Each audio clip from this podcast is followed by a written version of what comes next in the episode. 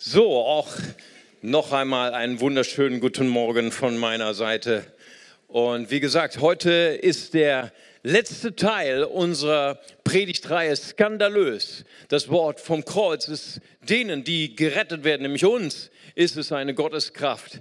Aber Paulus war ja ein kulturinteraktiver, ein internationaler Missionar und er wusste, für die Juden war es ein Ärgernis, für die Nationen war es eine Torheit. Nun, wir haben eine geniale Predigt letzte Woche gehört von unserem neuen Familienpastor von Matthias und äh, er hat nochmal gesprochen über die Kraft des Kreuzes und dass aus der Kraft des Kreuzes die Einheit in der Gemeinde kommt. Äh, Korinth war eine sehr zerstrittene Gemeinde. Sie waren Fans von Apollos, sie waren Fans von äh, Paulus, sie waren Fans von Christus, sie waren aber auch sehr zerstritten. Und Paulus zeichnet nochmal die Kraft des Kreuzes. Sie überwindet jede Spaltung in unseren Ehen, in unseren Familien, in unseren Gemeinden. Wir brauchen mehr von der Einheit Gottes. Amen. Wenn du diese Predigt ver verpasst hast, ich rate dir um unbedingt, sie nochmal nachzuhören im Internet. Und heute werden wir den letzten Teil haben. Wir werden einen Heilungsgottesdienst heute haben und wir sprechen über das skandalöse Thema, skandalös, Jesus wurde infiziert mit unserer Krankheit. Nun, wenn wir Heilungsgottesdienst haben, ist das für uns als Pastoren immer sehr schweißtreibend. Ja, es ist immer so ein heißes Thema, Heilung. Warum? Weil mit Heilung und besonders Heilungsgottesdiensten, die nicht so gelungen waren, immer sehr viel Schmerz verbunden ist, sehr viel innerer Schmerz, weil ähm, viele Leute sagen auch, ja, gut, mag ja sein, und das, das haben wir auch Viele, viele Menschen sind schon geheilt worden durch Jesus in dieser Gemeinde, auch in solchen Heilungsgottesdiensten, aber viele auch nicht. Und das wollen wir auch nicht verschweigen an so einem Tag wie heute, dass wir, dass wir jetzt auch bewusst verzichtet haben auf Heilungszeugnisse, sondern auch mal darüber sprechen wollen, ja, es gibt auch Menschen, die wurden nicht geheilt, auch nicht durch die Gebete von besonders gesalbten Männern. Ja, wir haben auch Gebete und Menschen sind auch gestorben und manchmal ist das so eine Versuchung für die Kirche, für Pastoren, solche Themen auszuklammern? Weil man so enttäuscht ist. Aber wir als Gemeinde haben gesagt, zweimal im Jahr und sowieso jeden Sonntag beten wir für die Kranken, ist ja klar. Aber zweimal im Jahr besonders wollen wir über dieses Thema sprechen. Und warum? Weil Jesus es seinen Jüngern befohlen hat. Ja, in Markus 16 heißt es, die, die da glauben, die werden die Hände auflegen auf die Kranken und sie werden sich wohl befinden. Jakobus 5 heißt es, wenn jemand krank ist, der rufe die Ältesten und sie werden das Gebet des Glaubens sprechen mit Ölsalben und es wird ihnen besser werden. Aber und das möchte ich deswegen im Vor, entschuldigt bitte, dass mein Vorspann so lang ist, aber es ist mir so wichtig als Pastor. Aber wir lehnen bestimmte Lehren ab, die gerade in unseren Kreisen sich verbreitet haben in den letzten 20, 30 Jahren, wo wir Kranke unter Druck gesetzt haben, besonders chronisch Kranke besonders mit Lehren, die wir besonders ablehnen, wo gesagt wird, du bist chronisch krank, du bist behindert, du, bist, du wirst nicht geheilt, weil Gott will dich strafen. Hey, das, das ist etwas, äh, ich meine, wenn, wenn, wenn Gott uns strafen wollte wegen unserer Sünde, würden wir alle chronisch krank sein. Ne? Es gibt manche Dinge, die können wir so nicht erklären und deswegen lehnen wir so eine Lehre ab. Wir lehnen auch eine weitere Lehre ab, wo gesagt worden ist, du bist chronisch krank, du bist behindert, du bist, wirst nicht geheilt, weil du nicht genug geglaubt hast. Als ob Heilung unser Werk wäre als ob Heilung die Leistung eines Gläubigen wäre.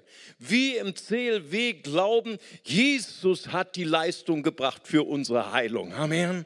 Wir sind geheilt durch das Werk von Jesus und wir dürfen das gerne im Glauben empfangen. Deswegen wir träumen von einer Gemeinde der Liebe, von einer inklusiven Gemeinde, wo Menschen kommen können, die auch chronisch krank sind, die behindert sind und wo sie trotzdem geliebt sind.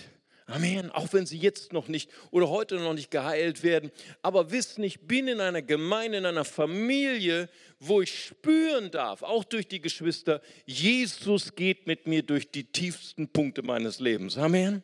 Jesus geht mit mir auch durch das Tal des Todes, auch durch das Tal der Krankheit, weil, weil ich selber habe selbst festgestellt, wie dunkel oft solche Täler sind, wo eben die Gebete noch nicht erhört scheinen. Wo Krankheitsphasen lange dauern. Entschuldigt bitte, wenn ich das nochmal als Vorspann bringe, aber das ist uns so wichtig, dass wir Werte haben als CLW, gerade was Krankenheilung angeht. Und heute wollen wir, wie gesagt, sprechen über den Zusammenhang zwischen Kreuz und Krankheit. Kreuz und Gesundheit, Kreuz und Heilung. Und mein erster Punkt ist Kreuz und Krankheit. Und unser Kernvers, den wir mitnehmen wollen in die Woche, den lesen wir im 1. Petrus, Kapitel 2, Vers 24. Und hier spricht Petrus, der Jünger von Jesus, sagte, der, der unsere Sünden selbst in seinem Fleisch hinaufgetragen hat, auf das Holz, damit wir den Sünden gestorben, der Gerechtigkeit leben und durch dessen Striemen ihr geheilt worden seid. Amen. So sehen wir hier den Zusammenhang zwischen Kreuz und Heilung. Wir sind geheilt worden durch seine Striemen. Durch sein Kreuz sind wir den Sünden gestorben und können wir die Gerechtigkeit leben. Nun, wir möchten heute uns ein bisschen mehr, wir wollen heute ein bisschen tiefer graben. Wir wollen heute ein bisschen tiefer gehen, was bedeutet eigentlich das Kreuz? Weil wir haben schon auch in den ersten Teilen über das Kreuz gesprochen, dass das Kreuz eine kulturelle Provokation war, schon vor 2000 Jahren. Als Paulus ging in die Theo, äh, äh, in die polytheistischen, in die hellenistische Welt, wo ganz klar die Nationen sagten, das Kreuz, das Wort vom Kreuz ist eine Torheit, ist eine Dummheit. Und für Juden war das Kreuz ein Ärgernis ein Grund, sich zu ärgern. Und wenn wir heute über Kreuz und Krankheit sprechen, und wenn wir mal so, wie Luther es gemacht hat, dem Volk aufs Maul schauen, habe ich mal so ganz bewusst so Sprichworte. Also das wären unsere internationalen, das wäre mal interessant, was, was in euren Kulturen so Sprichworte sind über das Kreuz. Aber ich habe gerade in Deutschland, gibt es so manche Sprüche, so Redewendung aus dem Alltag, die mit dem Kreuz zu tun haben. Zum Beispiel, wenn die älteren Leute, ne, wenn die manchmal dann sprechen über die Jugend, dann sagen sie, also mit der Jugend, das ist ein Kreuz. Ne. Was wollen sie damit sagen? Damit wollen sie sagen, das ist so eine Belastung mit der Jugend, weil die haben angeblich keine äh, äh, Werte und kein Benimm. Und damals war alles schöner. Ne. Sie war natürlich perfekt in ihrer Jugend. Oder mein, meine Arbeit ist ein Kreuz. Ne? Ich muss mein ganze, ganzes Leben, ne? wie hat jemand mal gesagt, im Anfang, die erste Hälfte unseres Lebens investieren wir unsere ganze Gesundheit für die Arbeit, um Geld zu verdienen. Und in zweiter Hälfte unseres Lebens nehmen wir das ganze Geld, um wieder unsere Gesundheit zu finden, nicht wahr? Oder, oder wenn, wenn jemand äh, gewählt worden ist zum Fußballverein, der der äh, äh, Kassierer zu sagen, äh, zu sein, dann sagt oh, ich klage so über diesen Beruf oder diese Berufung. Ich muss jetzt Kassierer sein im Fußballverein. Ich habe gar keine Zeit mehr für meine Familie. Aber ich trage dieses Kreuz, weil der Verein hat mich ja dazu gewählt. Ne? Hört ihr hier an der Sprache schon die negative Assoziation? Kreuz wird in Deutschland, in deutscher Sprache, negativ assoziiert. Ja, man spricht davon, man, man sieht vor Augen, wenn jemand ein Kreuz trägt, dann ist er berufen zum Leiden. Ne, oder auch Kreuz und Krankheit oder Gesundheit.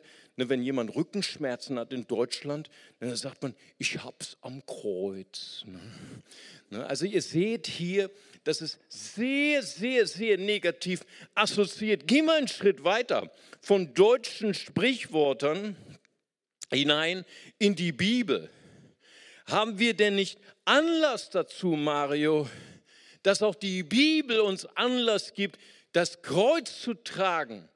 Bedeutet Leid, Krankheit, auf sich zu nehmen. Hat nicht Jesus selbst gelehrt in Markus Kapitel 8, Vers 34, wer mir nachfolgen will, verleugne sich selbst, nehme sein Kreuz auf sich und folge mir nach. Hört sich doch an. Selbstverleugnung. Das hört sich doch an wie Leibfeindlichkeit, Selbstverschwendung seiner Gesundheit und all diese Dinge. Und, und auch gerade wenn wir noch einen Schritt weiter gehen, nicht nur das Christentum anschauen, sondern auch alle Religionen ne, und auch zum Beispiel den Islam. Krankheit, die Rolle von Krankheit in den Religionen, das ist ein sehr interessantes Studium. Ich will das nicht zu sehr ausbreiten, aber die Rolle von Krankheit im Islam, in, in den Hadith, in, in der äh, äh, ähm, Sahih al-Bukhari, Hadith Nummer 5447. Da, da gibt es diese Geschichte von Mohammed und einem seiner Diener, äh, dem Ahadith. Und Ahadith kam zu dem Propheten Mohammed. Und Mohammed war sehr krank und hatte viele Leiden. Und, und Hadith sagt zu ihm, hat dir nicht Allah einen doppelten Lohn gewährt? Und Mohammed sagt, ja richtig, es gibt keinen Muslim, den, wenn ihn Leid und Krankheit getroffen hat, dass Allah ihm seine Sünden tilgt, so wie Bäume deren Blätter abfallen. Das ist ein bisschen verklausuliert ausgedrückt. Aber wir wollen das auch mit Respekt tun. Wir wollen nicht in irgendwelcher Abfälligkeit von anderen Religionen sprechen. Aber hier ist ganz stark dieser Gedanke, wenn ich leide, dann hat Allah mir diese Krankheit geschickt, nicht nur um meine Sünden, mich für meine Sünden zu bestrafen. Das ist nochmal ein ganz anderes Thema. Das gibt es auch in vielen Religionen, sondern viel mehr. Krankheit in meinem Leben zu ertragen, bewirkt eine Sündenreinigung, bewirkt eine Erziehung von Gott, bewirkt, dass ich ein besserer Mensch werde. Und wir brauchen gar nicht so hochnäsig auf andere religiösen, äh, Religionen herabschauen, gar nicht so hochnäsig auf andere Religionen schauen, denn wir müssen erstmal selber wissen, was steht denn bei uns in der Bibel. Sind denn nicht viele Verse, die auch dazu ermutigen, zum Beispiel auch sehr kluge Pastoren, sehr kluge Bibellehrer, die aus der Bibel sehr wohl heraus lesen, Krankheit ist ein Segen von Gott, den wir anzunehmen haben, damit es uns, damit wir Besserung erfahren. Kolosser 1, Vers 24, da, da gibt es einen sehr, sehr schwierigen Vers. Sehr schwierigen Vers, wo es heißt, jetzt wo Paulus sagt, ich freue mich in den Leiden für euch. Denn in meinem, ähm, denn ich ergänze in meinem Fleisch, was noch aussteht an den Bedrängnissen des Christus in seinem Leib. Das ist die Gemeinde. Ein schwieriger Vers. Es führt dazu zu glauben, dass das Werk Christi am Kreuz nicht vollendet ist, dass Paulus hier durch sein Leiden, durch seine Krankheit, und das wird angenommen, dass Paulus da hier von Krankheit spricht, dass er praktisch ergänzt, dass er hier vervollkommnet das Werk, was Jesus am Kreuz gemacht hat. Ja, gibt es nicht auch andere Verse, wo es heißt in Römer 8, Vers 17, wenn wir, sind wir aber Kinder, sind wir auch Erben, Erben Gottes, Miterben Christi, wenn wir denn mit ihm leiden, werden wir auch mit ihm verherrlicht. Es ist nicht ein Vers, der uns ermutigen sollte, zu sagen, ja, mit Christus zu leiden bedeutet auch Krankheit zu ertragen. Oder noch viel schwierigere Verse sind 2. Korinther 12, Vers 7. Der Pfahl im Fleisch des Paulus, der Stachel. Was bedeutet das? Dass da war ein, ein, äh, ein Engel Satans, der Paulus mit Fäusten schlug weil Paulus hatte so große Offenbarung, damit sich Paulus nicht überhebt. Das sind schwierige Verse. Normalerweise werden die sonntags nicht gepredigt, weil manche Pastoren selbst auch damit auf Glatteis kommen.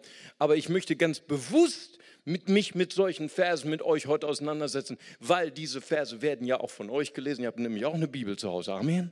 Oder auch YouTube. Und der, der, der Ne, das ist ja die neue Herausforderung von Pastoren. YouTube, ne, da wird alles Mögliche gelehrt. Deswegen ist es wichtig, dass wir auch sonntags mal über, über schwierige Themen sprechen. Was war denn dieser Pfahl im Fleisch? Bedeutet das wirklich, Paulus war krank? Wir wollen das ohne Häme und wir wollen das ohne Abfälligkeit tun, weil diese Leute, auch bestimmte Konfessionen im Christentum, das lehren auch heilige Männer Gottes sind, die viel weißer, die viel Grips haben. Aber ihr sollt selber durch den Heiligen Geist entscheiden. Oder lesen wir 2. Timotheus 4, Vers 20, wo Paulus sagt, ich ließ Trophimus, Trophimus ließ sich krank zurück im Milet. Ist das nicht ein Vers, der auch ausgelegt werden könnte? Ja, es lohnt sich, seine Gesundheit zu verschwenden für das Reich Gottes, für die Gemeinde, krank zu werden sein, sein, wirklich seinen Körper nicht zu achten, eine gewisse Leibfeindlichkeit zu entwickeln, das gibt Gott Ehre. Versteht, das sind alles Fragen, mit denen wir uns, auch wenn wir jungen Christen sind, auseinandersetzen müssen. Wie sieht Gott das eigentlich? Bringt das Gott Ehre, wenn ich krank bin, wenn ich meine Gesundheit verschwende? Wir haben Vorbilder. Da ist Franz von Assisi, der heilige Franz von Assisi der schreibt in seinen Schriften allein im Kreuz, also im Leiden, können wir Christus ähnlich werden. Nun, er sagt hier in diesem Zitat nichts über Krankheit, aber er selbst, er fastete exzessiv. Er fastete so exzessiv, dass er zum Schluss an Magenleiden, an Schwäche starb, vorzeitig starb. Ne? Wir können alles Mögliche lehren. Wichtig ist immer, was wir leben. Ne? Wir haben immer gehört, äh, als wir junge Eltern waren, ne, da, da, haben wir immer den Satz gelesen, du kannst deinen Kindern alles Mögliche erzählen. Ne, die werden sowieso nur nachmachen, was du selbst tust. Ne? Das, das sind die Vorbilder, die wir haben in deutscher in der deutschen Kirche, Franz von Assisi. Ist das wirklich so? Markus 8,34, wer mir nachfolgen will, der verleugne sich selbst. Der baue eine Leibfeindlichkeit auf, eine Ich-Feindlichkeit. Ist das wirklich so? Sollen wir wirklich Krankheit annehmen als ein Segen? Aber wenn wir den Kontext studieren, und ich möchte euch einladen, das mal zu machen, zu Hause Markus 8 nochmal den Kontext zu studieren. Wenn ihr einen Vers nicht verstanden habt, das ist immer ganz, ganz wichtig. Und da heißt, da, da sehen wir ganz deutlich, was es bedeutet, sich selbst zu verleugnen. Das bedeutet eine Absage an die Mentalität, ich will um jeden Preis alles, die ganze Welt gewinnen. Jesus sagt, was nützt es euch, wenn ihr die ganze Welt gewinnt und eure Seele verliert? Amen. Diese ganze Mentalität, noch mehr Konsum, noch mehr haben, noch mehr besitzen, noch mehr Luxus. Das ist die Absage. Nein, ich will mein Glück nicht in materiellen Dingen finden. Ich finde mein Glück in Jesus allein. Amen. Denn eine Absage an dieses, dieses Scham vor Jesus, sich zu schämen seiner Worte auf unserem Arbeitsplatz unserer Familie, im Alltag. Ich möchte das nochmal einschränken, weil ihr wisst ja, das Leben eines Pastors ist komplex, auch das Leben eines Pastors in internationalen Gemeinden. Wir haben viele, viele Muslime getauft, dieses Jahr 28 und vier warten noch und wir müssen da immer, wir, weißt, wir, wir haben im Moment, wir leben in einer Zeit, wo es nicht mehr so Früher konnten wir sagen, ja, Christsein, das äh, passiert uns nicht. Heute ist das nicht mehr so ganz richtig. Viele unserer Konvertierten kommen zu mir und sagen, Mario, ich werde bedroht, weil ich mich habe taufen lassen. Mir wird Schläge angedroht, mir wird der Tod angedroht, mir sind mein, mein, dein, dein Injil, was du mir geschenkt hast, ist in tausend Fetzen zerrissen worden. Ja, und deswegen möchte ich das so ein bisschen einschränken für unsere Konvertiten. Da sagen wir dann immer, wenn du noch im Asylantenheim leben musst und du bist gläubig, dann bete Bitte, dass der Heilige Geist dir diese Gabe der Geisterunterscheidung gibt und dass du siehst, wer ist ein Sohn des Friedens und wer möchte einfach nur Gewalt ausüben. Ja, es, gibt, es gibt leider böse Menschen. Es gibt gewalttätige Menschen und, und da müssen wir aufpassen, da müssen wir uns einfach schützen. Ja, deswegen seid Weise. Aber was bedeutet Jesus nachzufolgen, sich selbst zu verleugnen? Das heißt, ab eine Absage, ich will keine Anerkennung mehr von einer Welt, die ein ehebrecherisches Geschlecht, die ein sündiges Geschlecht ist. Das ist der Textzusammenhang von Markus 8. Aber nicht zu sagen, ich werde krank, um damit Gott zu gefallen. Es ist immer wichtig, dass wir das Wort Gottes zu studieren. Und, und letztens sagte mir ein Prediger auch, aber Mario, was ist mit Hanan, Hananias und Sapphira? Ja, das war ein toller Gottesdienst. Heiligkeit Gottes. Wie viel Bekehrung gab es? Ja, weiß ich nicht, aber zwei Tote sind tot umgefallen. Ja, warum sind sie tot? Ja, die haben nicht so viel gespendet, wie sie gesagt haben. Wow, sag mal, also wenn das, wenn das wirklich Gottes Strafe ist für jeden, dann können wir hier schon mal das ganze, ganze äh, äh Beerdigungsinstitut von ganz Bonn anrufen, dann kommt hier keiner lebend raus. Ne?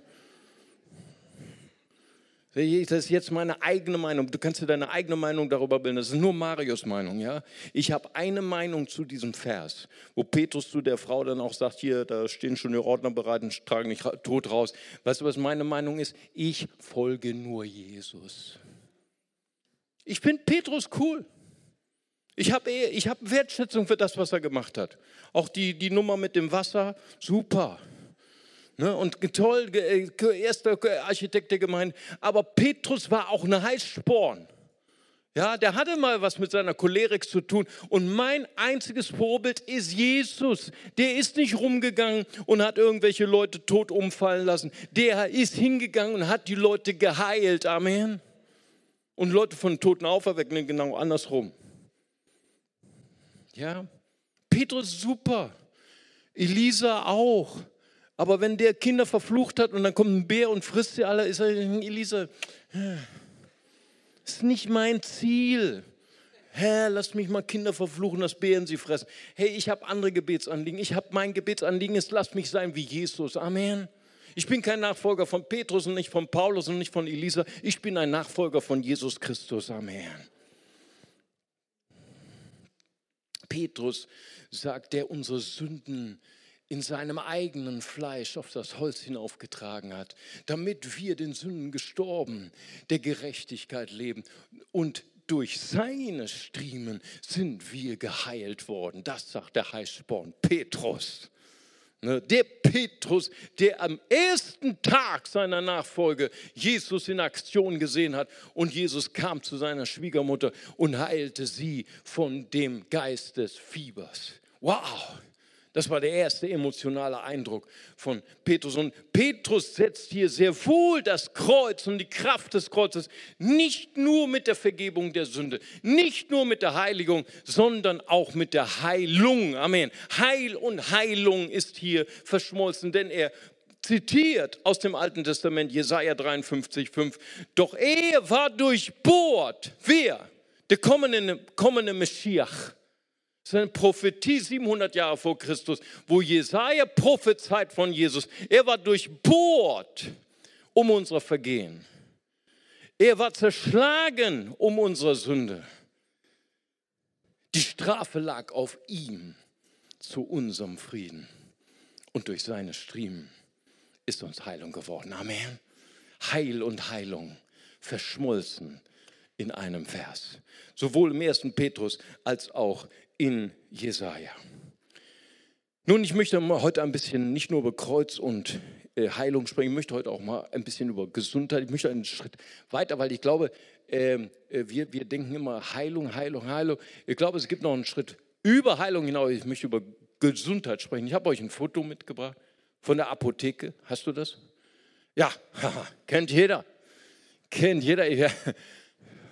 Also, hier gehen noch manche Leute zur Apotheke, oder? Ja. Gut. Und vielleicht ist euch noch nie aufgefallen, das Symbol, da ist eine Schlange dran, ja. Noch nie gesehen. Manchmal geht man tausendmal an einem Symbol vorbei und dann das erste Mal sieht man, das ist eine Schlange. Und diese Schlange, die windet sich um einen Stab. Ja, genau, das ist sehr schön hier. Äh, und die, diese Schlange hat jeder vielleicht schon mal gesehen hat tatsächlich eine Bedeutung. Es gibt zwei Auslegungen. Die eine ist die, die heidnische, die griechische, dass der Asklepios starb. Asklepios war so eine Art Halbgott aus der griechischen Mythologie. Ne, der ist immer mit seinem Wanderstab und äh, da war dann die, die Eskulap-Schlange, die ringelte sich. Das sind so komische Geschichten. Also wenn, wer, wer hat das letztens gesagt? Toni hat mir gesagt, ich habe ich hab griechischen Mythen als Kind geschenkt bekommen, habe nie drin gelesen. Na, danke Mario, dass du davon erzählt hast, brauche ich auch nicht mehr lesen. Also alles äh, Käse, ne? Käse aber jetzt erzähle euch ein bisschen. Und dann ist er gegangen und wenn er dann zu Kranken gegangen ist, dann hat er sie geheilt mit dem Stab, mit dem Eskulap-Stab, mit ähm, der Schlange. So, aber es gibt auch noch, achso, dann gab es noch Heiltempel im alten Griechenland und da gab es dann auch dem Gott Asklepios gewidmet und da gab es dann Schlangen und alles mögliche. All möglichen Käse. Aber es gibt noch viel ältere Deutung. Die Schlange und der Stab ist tatsächlich noch ein viel älteres Bild aus dem Alten Testament. Aus dem vierten Buch Mose. Eine Geschichte vom Volk Gottes, Kapitel 21, 6 bis 9. Und das Volk Gottes in der Wüste wieder unterwegs und sie beschweren sich wieder bei Mose. Die Speisekarte stimmte nicht, nicht wahr? Das ist oft so, wie wenn wir ausgehen. Und es war einfach alles Mist. Das Essen hat nicht geschmeckt. Dann haben sie, haben sie Mose fertig gemacht. Ne? Und Gott hat gezürnt, dieses halsstarrige Geschlecht. Und er hat zur Strafe, alttestamentliche Zeiten, nicht wahr, hat er feurige Schlangen unter sie geschickt. Und wer gebissen wurde von der Schlange, starb wenige Zeit später. Das war die Geschichte der, der feurigen Schlangen. Und dann kam das Volk, wahrscheinlich schon gebissen, schon am Sterben, krank, kam zu Mose und sagte, Mose, ne, Mosche, ne, ist ja der hebräische Name, der aus dem Wasser gerettet wird, ist der, der Retter, der Vorbild, das prophetische Vorbild auf Jesus und sagt, rette uns, bete zu Gott, dass diese Plage von uns genommen wird. Und Mose betet zu Gott und Gott sagt zu ihm, was Außergewöhnliches, forme eine eherne Schlange, so Elberfelder Deutsch, ne? eine bronzene Schlange und verbinde sie mit einem Stab und hebe diesen Stab hoch mit der Schlange und jeder, der gebissen ist und jeder, der am Sterben ist, jeder, der krank ist und die Schlange anschaut, wird geheilt werden. Das ist so eine spooky Geschichte. Ne? Typisch alttestamentliche Geschichte. Und Johannes, der Evangelist, legt diese Geschichte aus Johannes 3, Verse 14 und 15 und sagt, so wie Mose die Schlange in der Wüste erhöht hat, so wird der Sohn des Menschen erhöht werden. Und jeder, der an ihn glaubt, der hat in ihm ewiges Leben. Amen. Preis dem Herrn. Deswegen Johannes, der Apostel, deutet diese spooky Geschichte von Mose im Alten Testament mit der bronzenen Schlange, er deutet das auf Jesus. Ah, kapiere ich nicht. Johannes, hast nicht gesehen, es ist eine Schlange. Äh, Jesus, hey, jeder in der Schule weiß, Schlange, das ist der Teufel. Ne? Habe ich schon gelesen aus dem ersten Blatt der Bibel. Ne? Schlange im, im im Paradies, ne? eine Schlange, Jesus, Johannes, hast du einen schlechten Tag gehabt, ne? Das ist doch nicht die richtige, richtige Auslegung. Aber Johannes wusste mehr, als man glaubt. Ja, weil er wusste von dem, was Jesus tat am Kreuz, wovon das Wort Gottes spricht im 2. Korinther 5, Vers 21, den, der von keiner Sünde wusste. Jesus Christus ist heilig. Amen. Darf ich mal wissen heute Morgen, wie viele Heilige gibt es hier im CLW? Dann melde dich mal, ja, du bist noch am Zweifeln, bin ich ein Heiliger? Kein, kein komischer Heiliger, ein biblischer Heiliger. Darf ich hier hin? Ja, so viele. Sehr schön, ihr seid gut gelehrt. Die anderen, die kommen noch mal zum Kursherbst. Amen. Genau, ja, wir sind heilig, aber tatsächlich seid ihr heilig geworden. Ne? Weil selbst im CLW waren wir allzumal Sünder. Amen. Wir waren alle mal Sünder, aber wir sind heilig geworden. Aber Jesus, der von keiner Sünde wusste, er war heilig von Ewigkeit zu Ewigkeit. Amen. Den, der von keiner Sünde wusste, den hat er für uns zur Sünde gemacht, damit wir in ihm die Gerechtigkeit werden, die vor Gott gilt. Ist das nicht der Hammer? Wir nicht nur unsere Schuld vergeben haben, wir sind durch Jesus Gerechte. Wir sind durch Jesus Heilige. Amen. So wie wenn nie etwas gewesen wäre, so hat Jesus uns gereinigt. Jesus ist infiziert worden mit unserer Schuld. Er wurde zur Sünde gemacht, heißt es dort. Das ist ein, ein, eigentlich ein skandalöser Vers. Und das ist skandalös, wenn du das bis zum Ende durchdenkst. Und das ist das Bild mit der bronzenen Schlange. Jesus ist so stark identifiziert worden mit deiner Schuld, damit er dich reinigt, damit er dich heilt. Wahnsinn. Ich habe euch ein Foto mitgebracht. Ich war dieses Jahr in London und das ist Edward Jenner. Edward Jenner ist ein englischer Landarzt und der hat 1796 hat er die Pockenimpfung eingeführt in England. Wurde schon öfter gemacht, in Ägypten, in England, aber er hat es so richtig professionell gemacht. Ja, viele, viele Leute starben damals an der Pockenepidemie meine Zunge verabschiedet sich, ist auch gleich zu Ende. Und, äh, und dann hat er ähm, äh, aus einer Eiterbeule, ist eklig, ne? hat er Eiter rausgeholt mit der Spritze und hat das einem kleinen Jungen injiziert. Hammer, wenn er das in Deutschland gemacht hätte, der wäre direkt fürs Jugendamt gekommen, nicht wahr? Und dann war der immun, immun gegen die Krankheit. Und dann hat er seinem elf Monate alten Sohn hat er diese Viren von der Eiterbeule injiziert. Die ganze Welt hat über ihn gelacht. Aber er, jetzt hat er ein Denkmal in Kensington Garden in London, weil alle Welt ist ihm dankbar. Er hat Tausende, Hunderttausende von Menschen das Leben gerettet durch die Pockenimpfung. Jesus, er ist der Impfstoff gegen den Tod der Sünde. Amen. Er hat ihn für uns zur Sünde gemacht, damit wir geheilt werden von Krankheit. Aber wisst ihr, wir sprechen heute nicht nur über Krankheit, sondern auch über Gesundheit. Ich möchte darüber mal sprechen, weil ich glaube, es ist wichtig, dass der Pastor mindestens einmal im Jahr auch mal über göttliche Gesundheit spricht. Im 1. Gründer 6, Vers 19 steht, wir sind ein Tempel des Heiligen Geistes. Das heißt, unser Körper ist von Gott geschaffen. Es ist nichts Böses. Dein Körper ist nicht was Böses. Geh morgen mal vor den Spiegel, wenn sie so richtig unausgeschlafen sind und die Falten noch so richtig aktiv und schau in deinen Spiegel und sag, guten Morgen Schönheit. Amen. Guten Morgen, Schönheit. Du bist kostbar. Du bist von Gott geschaffen. Amen. Und jede einzelne Falte auch. Amen. Preist um jedes graue Haar. Danke, Jesus. Von dir geschaffen. Amen. Können wir ja hinterher noch diskutieren beim Kaffee.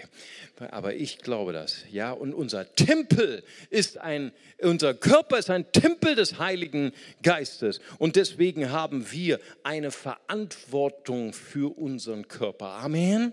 Manchmal muss der Pastor das auch lernen, dass, dass wir gesund uns ernähren. Ja. Manche Leute fragen mich, Mario, schon so alt. Ich bin schon so alt. Ich sage euch nicht das Alter. Ne? Immer noch kein Pastorenbauch. Hammer. Ne? Wer, wer, wer, noch nicht weiß, was ein Pastorenbauch ist, das ist dieser, diese Ablage, wo du das Bier draufstellen kannst, nicht wahr?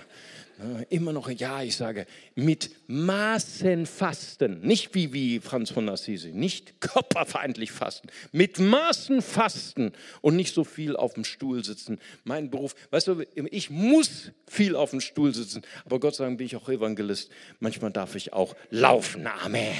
Ja, aber ich muss was tun. Ich muss was tun, ich muss achten auf meine Gesundheit. Ein Kollege von mir hat gesagt, er hat immer so viel mit Migräne zu tun. Er hat dann angefangen, richtig zu essen, auch mal zu frühstücken. Amen.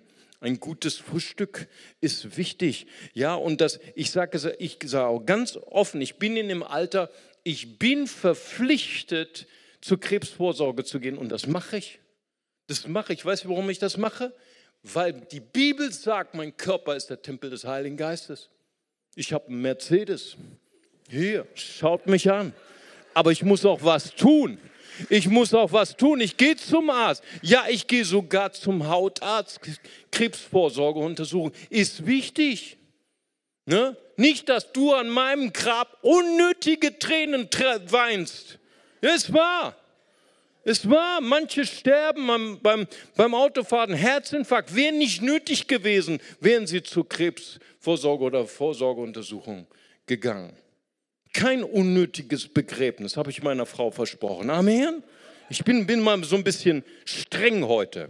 Ja, weil ich glaube, da gibt es so manche, die sagen, ja, ich brauche keinen Arzt. Ja, aber du putzt ja auch die Zähne, oder? Hoffentlich.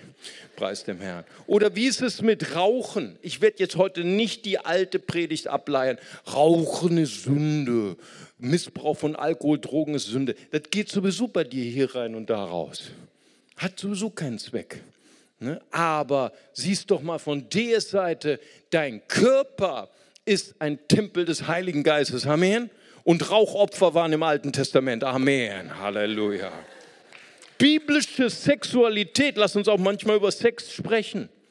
Ja, ich habe euch die Ratgeberadressen äh, äh, von Bundesamt für äh, gesundheitliche Aufklärung, die normalerweise sehr liberal sprechen über Sexualität, Homosexualität und auch apotheke.de und da werden alle möglichen Geschlechtskrankheiten äh, aufge... Meine Frau sagte, lese es nicht vor. Ich wollte es eigentlich vorlesen, aber meine Frau sagt, es ist so ekelig, lass es. Okay, ich höre auf meine Frau, aber lies es doch mal heute Nachmittag. Ne? Guten Appetit. Ne? Und da steht, da steht auch, äh, Kondom ist nicht in allen Fällen schützt es vor allen Geschlechtskrankheiten. Und dann sagen diese Seiten, dann ist auch in manchen Fällen sexuelle Enthaltsamkeit nötig. Amen wussten wir schon von der Bibel. Amen. Sex ist eine wunderbare Sache, aber im Rahmen der Ehe. Amen. Preis dem Herrn. Da war zwei Amen. Schön. Ich möchte es schließen mit Markus 1, 40 bis 45. Da kommt ein Aussätziger, ein Leprakranker kommt zu Jesus und er sagt zu, er kniet vor ihm nieder und er bittet ihn und spricht, wenn du willst, wenn du willst, kannst du mich reinigen. Was für eine bewegende Geschichte. Warum hat er das gesagt? Er hatte eine Krankheit, die laut jüdischer Bibel ihn ausschloss aus der Gesellschaft. Er durfte niemand anders berühren. Er durfte auch nicht mehr in den Tempel.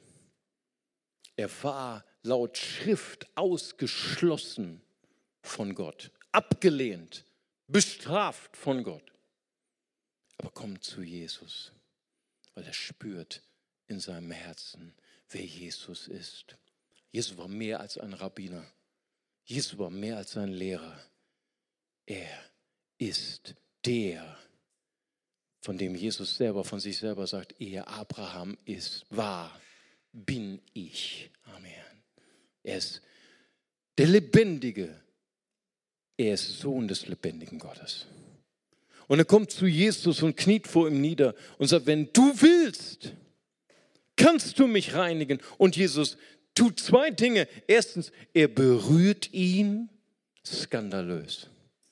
Und er sagt, ich will, ich will, sei gereinigt. Ich finde diese Stelle so, so skandalös, so wunderbar erfrischend. Jesus, er, er setzt sich über alle religiösen Regeln hinweg. Er durfte als Rabbiner diesen Mann nicht berühren, aber er tut es. Weißt du warum? Weil er infiziert war mit göttlicher Kraft. Amen. Heilung geht aus von Jesus. Amen. Er wurde zur Sünde gemacht, damit wir gereinigt würden. Amen. Wer von Jesus gereinigt wird, wer von Jesus berührt wird, der ist geheilt. An Seele und an Leib. Weißt du, und dann sagt er, sei gereinigt. Das ist mehr als nur Heilung. Jesus hat ihn geheilt körperlich, aber er hat ihm auch innerlich diese Last weggenommen. Und das ist unser Herr, unser Heiland. Amen. Weißt du, wenn du nochmal beachtest, ich gehe nochmal ganz kurz in den Text, dieser Mann hat keinen Null Glauben gehabt.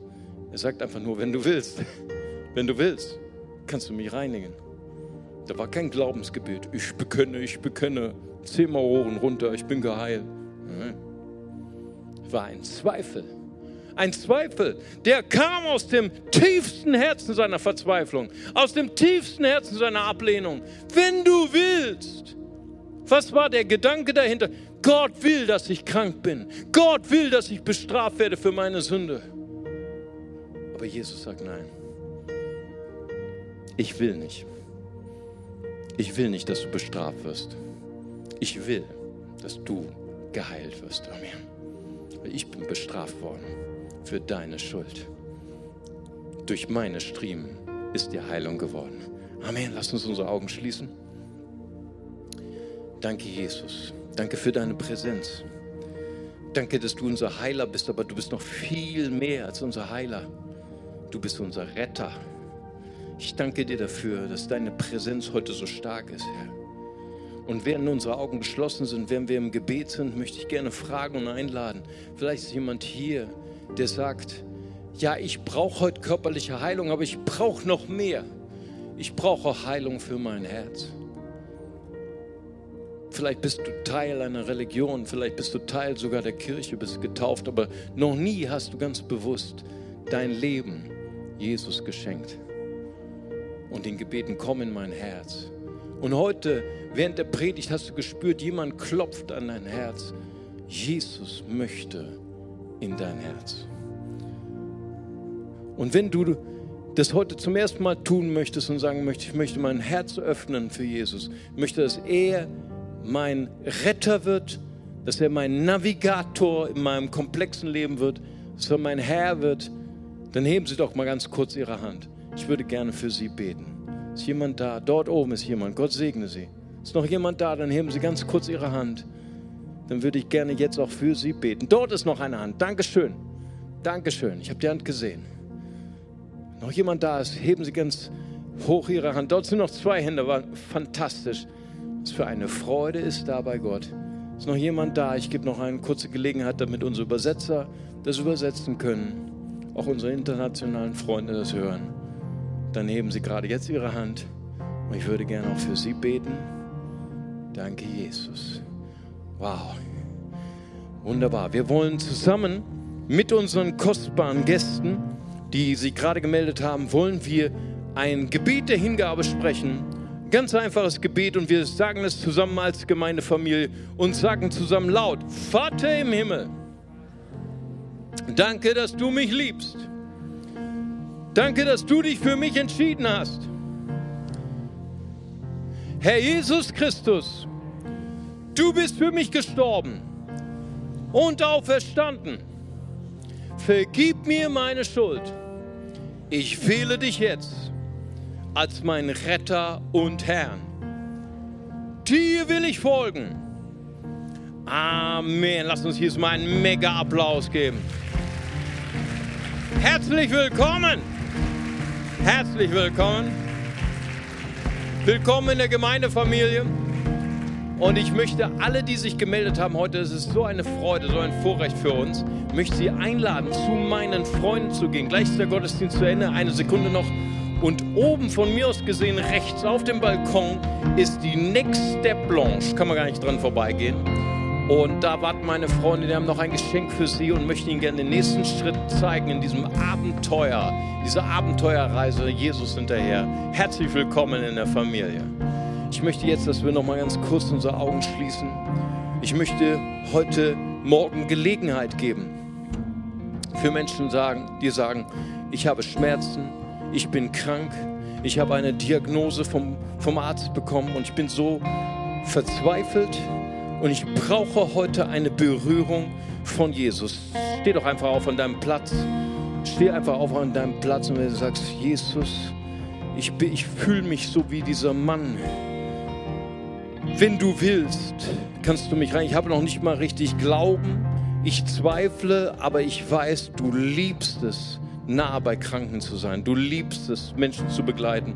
Dann steh einfach auf an deinem Platz. Halleluja, Jesus. Danke, Herr. Vater, ich danke dir, Herr, für deine Präsenz heute. Ich danke dir, Herr, für deine Kraft, für deine Heilungskraft. Und ich möchte bitten, dass alle, die stehen, komm, kommen Sie doch hier nach vorne, kommt doch hier nach vorne. Ich bitte auch ähm, Oliver nach vorne und ähm, Florian, hättest du Zeit, auch mit nach vorne zu kommen? Wir wollen euch jetzt die Hände auflegen und wir wollen für euch beten. Johannes, hast du auch Lust, mit nach vorne zu kommen? Das wäre mir so ein Vorrecht alle, die stehen, alle, die eine Berührung haben möchten von Jesus, die sagen, ich habe Schmerzen, ich habe gerade jetzt Schmerzen, ich brauche ein Wunder von Gott. Ich möchte gern, dass Jesus mich heilt. Unsere, unsere Leiter werden jetzt gleich zu Ihnen kommen und werden Ihnen die Hände auflegen. Wir werden beten und Gott wird ein großes Wunder tun. Halleluja, Jesus. Danke, Herr. Vater, ich danke dir. Ich habe ein Wort für jemanden, Du hast, du hast eine Diagnose bekommen. Es geht um deine, deine inneren Organe hier in der Bauchgegend. Und das hat dich so niedergeschmettert und du bist hier in den Gottesdienst gekommen, genau mit diesem Gedanken, Gott will mich strafen für meine Sünde. Und ich soll dir sagen, durch den Heiligen Geist, wer seine Sünden bekennt, Gott ist treu und gerecht, dem werden nicht nur die Sünden vergeben, sondern er wird gereinigt von seiner Ungerechtigkeit. Und ich soll dir sagen, Gott vergibt dir in Jesus Christus und er heilt dich. Leg diese Schuld heute in die Hände von Jesus. Amen. Sei gereinigt und sei geheilt in Jesu Namen. Amen. Ich bitte meine Freunde, dass wir kurz die Kranken berühren. Legt ihnen einfach die, die Hände auf den Kopf. Wir beten kurz für euch in Jesu Namen. Halleluja. Wir können gleich noch intensiver beten für euch, aber wir wollen euch einfach kurz berühren. In dem Namen Jesus sei geheilt. Empfange deine Heilung. Ja, lass uns doch nochmal gemeinsam aufstehen. Jesus. Halleluja, Jesus. Den Namen Jesus erheben.